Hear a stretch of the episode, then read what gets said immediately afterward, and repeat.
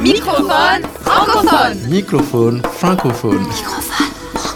Microphone francophone. La vie à travers la transhumance, le groupe Touareg Imzad, le projet Musique Nomade et les écrivains voyageurs.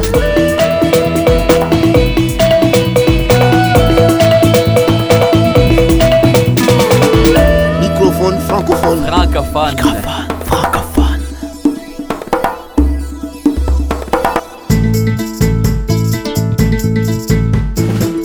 Depuis leur origine, les humains ont été beaucoup plus nomades que sédentaires. La vie nomade a favorisé l'innovation et la création. C'est en tant que nomades que les humains ont inventé le feu, les langues, l'élevage, la métallurgie, la roue, la musique et autres. Quand les sociétés se ferment aux nomades, elles déclinent et périclitent. Cette semaine, une émission qui a pour fil rouge le nomadisme comme piste de lumière.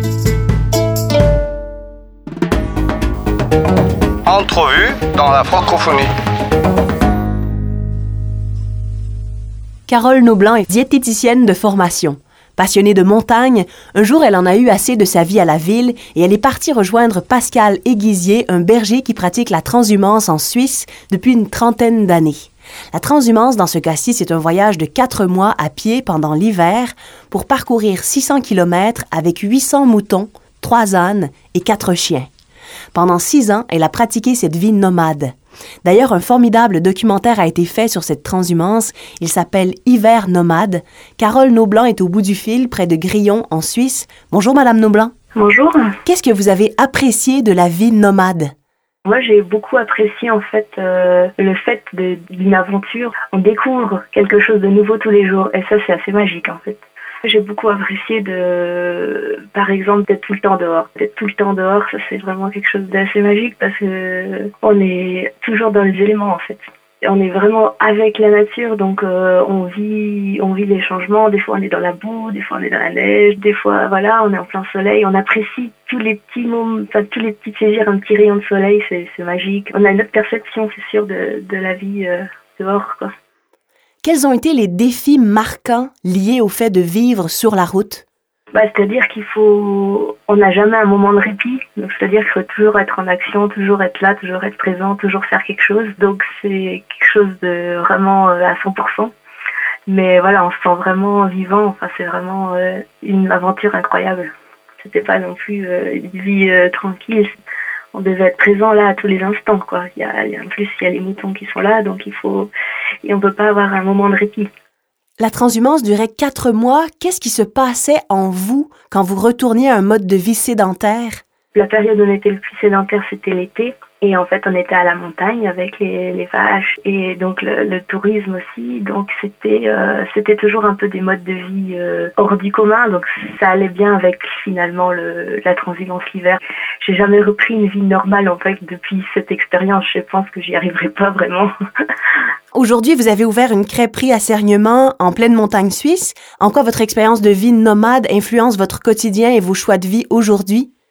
Ben, en fait, dans le nomadisme, là, euh, on est toujours à la recherche de quelque chose de nouveau. Et c'est vrai que moi, je dirais que là, j'ai trouvé mon endroit où je me sens bien.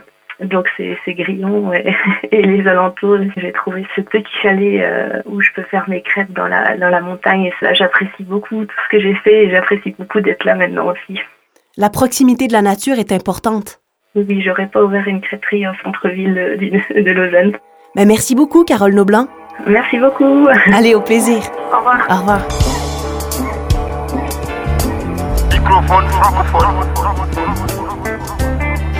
La vie nomade, c'est être en marche toute sa vie. Même si un jour nous partons avec rien, il n'est pas facile au quotidien de se déplacer avec nos patrimoines en forme de propriété ou d'objets multiples. Pas facile de quitter nos sécurités, nos habitudes et d'aller là où le vent nous pousse, surtout si c'est l'infini désert. La vie nomade, qu'elle soit réelle ou entre les deux oreilles, permet peut-être plus de liberté, peut-être de devenir un peu plus nous-mêmes. La frugalité d'une certaine vie nomade nous force aussi à pratiquer la coopération et à développer sa polyvalence pour vivre. Assurément, elle laisse une faible empreinte écologique. En ce sens, la vie nomade, réelle ou intériorisée, reste universelle et pertinente face aux défis actuels.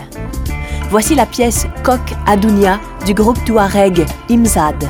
Cette pièce traite du sens de la vie et de l'amour.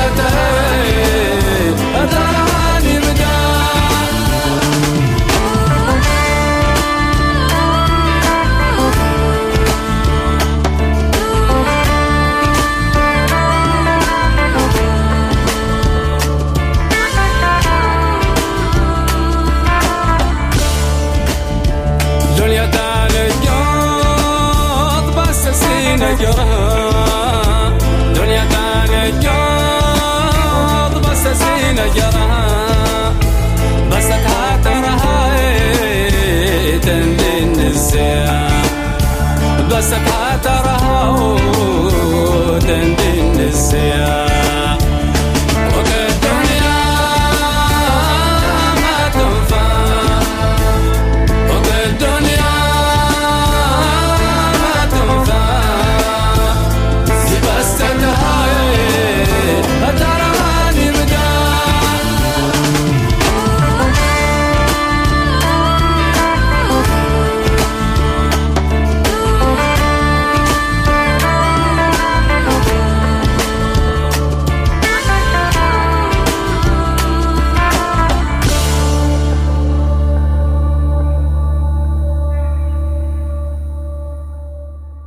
Microphone francophone.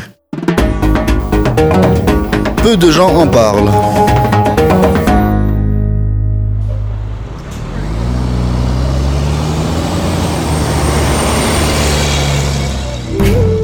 Le Wapikoni Mobile est un studio nomade de création de films qui circule dans les communautés des Premières Nations du Québec. Parmi ses objectifs, le projet Wapikoni Mobile vise à faire connaître et à préserver la riche culture des Premières Nations, souvent méconnue, ou à sensibiliser la population face aux enjeux de ces communautés. Le projet vise aussi à combattre les problèmes sociaux en développant les compétences artistiques, techniques, sociales et professionnelles des participants. Ce studio nomade jette des ponts entre Premières Nations et populations nationales ou internationales. Créé par la cinéaste Manon Barbeau en collaboration avec différentes organisations autochtones, le projet Wapikoni Mobile a profité à des milliers de participants.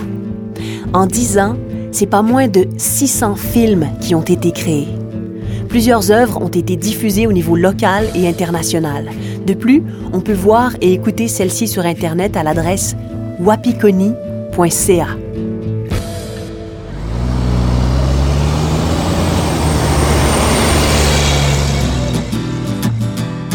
De son côté, le projet Musique Nomade, toujours des mêmes initiateurs, est un véritable studio musical nomade.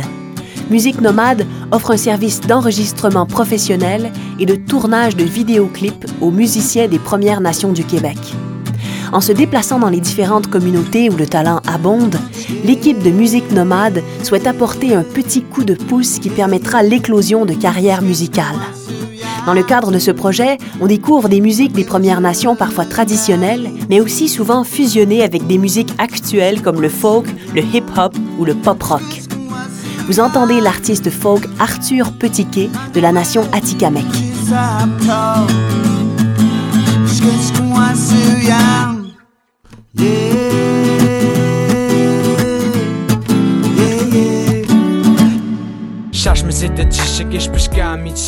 Vous pouvez écouter tous les enregistrements du projet sur le site dédié musiquenomade.com. Le hip-hop des Premières Nations y est aussi bien représenté, avec des artistes comme Malcolm Riverain de la communauté Innu et la pièce Nitanimum.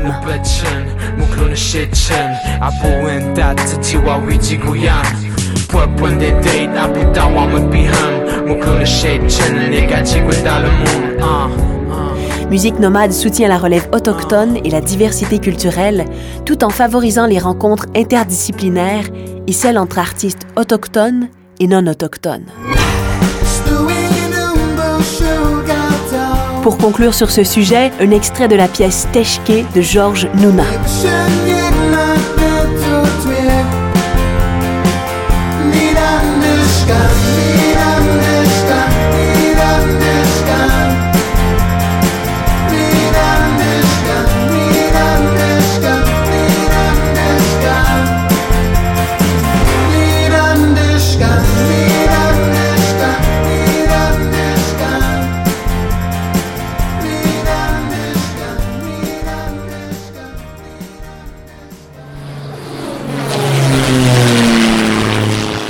Microphone francophone. Culture de sens.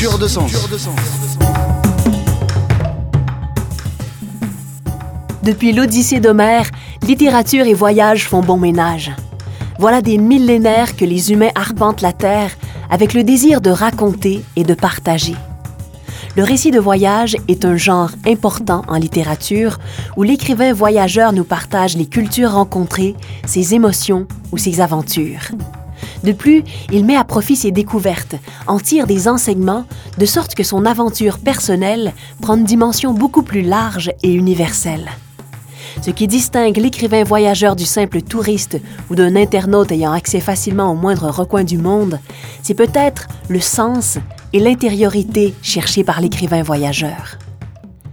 Voici un bon exemple avec cet extrait du livre L'espérance autour du monde, écrit par le français Christian de Boisredon.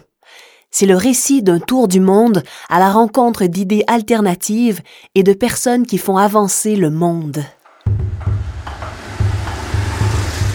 Cette journée nous permit de mieux approcher le Vietnam en s'éloignant de la furie urbaine. À peine sortis de la ville, nous traversons des petits villages reculés.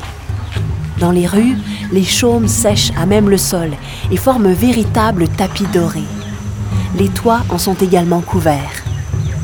Sur les chemins de terre, nous croisons des commerçants, leurs bicyclettes recouvertes de paniers chargés de poulets, de légumes ou de cochons. Nous en croisons même un qui a installé sa sono sur l'avant de son vélo. La bicyclette est en quelque sorte l'instrument à tout faire. Dans les champs, les paysans travaillent dur pour la récolte du riz.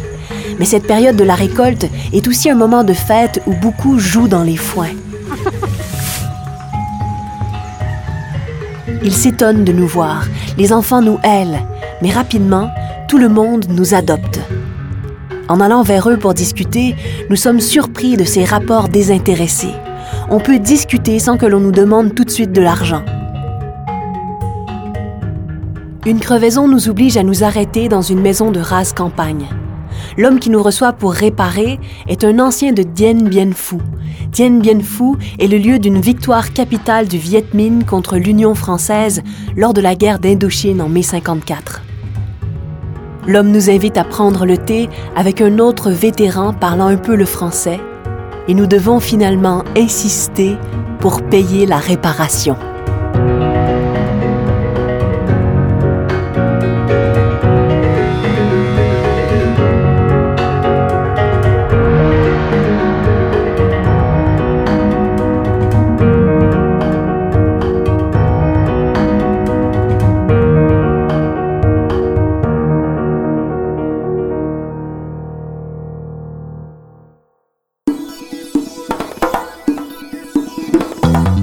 C'était Microphone francophone, une émission conçue et réalisée par Martin Ferron et Erika Leclerc-Marceau. Merci à la région Rhône-Alpes et à la Fondation Un Monde par tous. Microphone francophone. Francophone.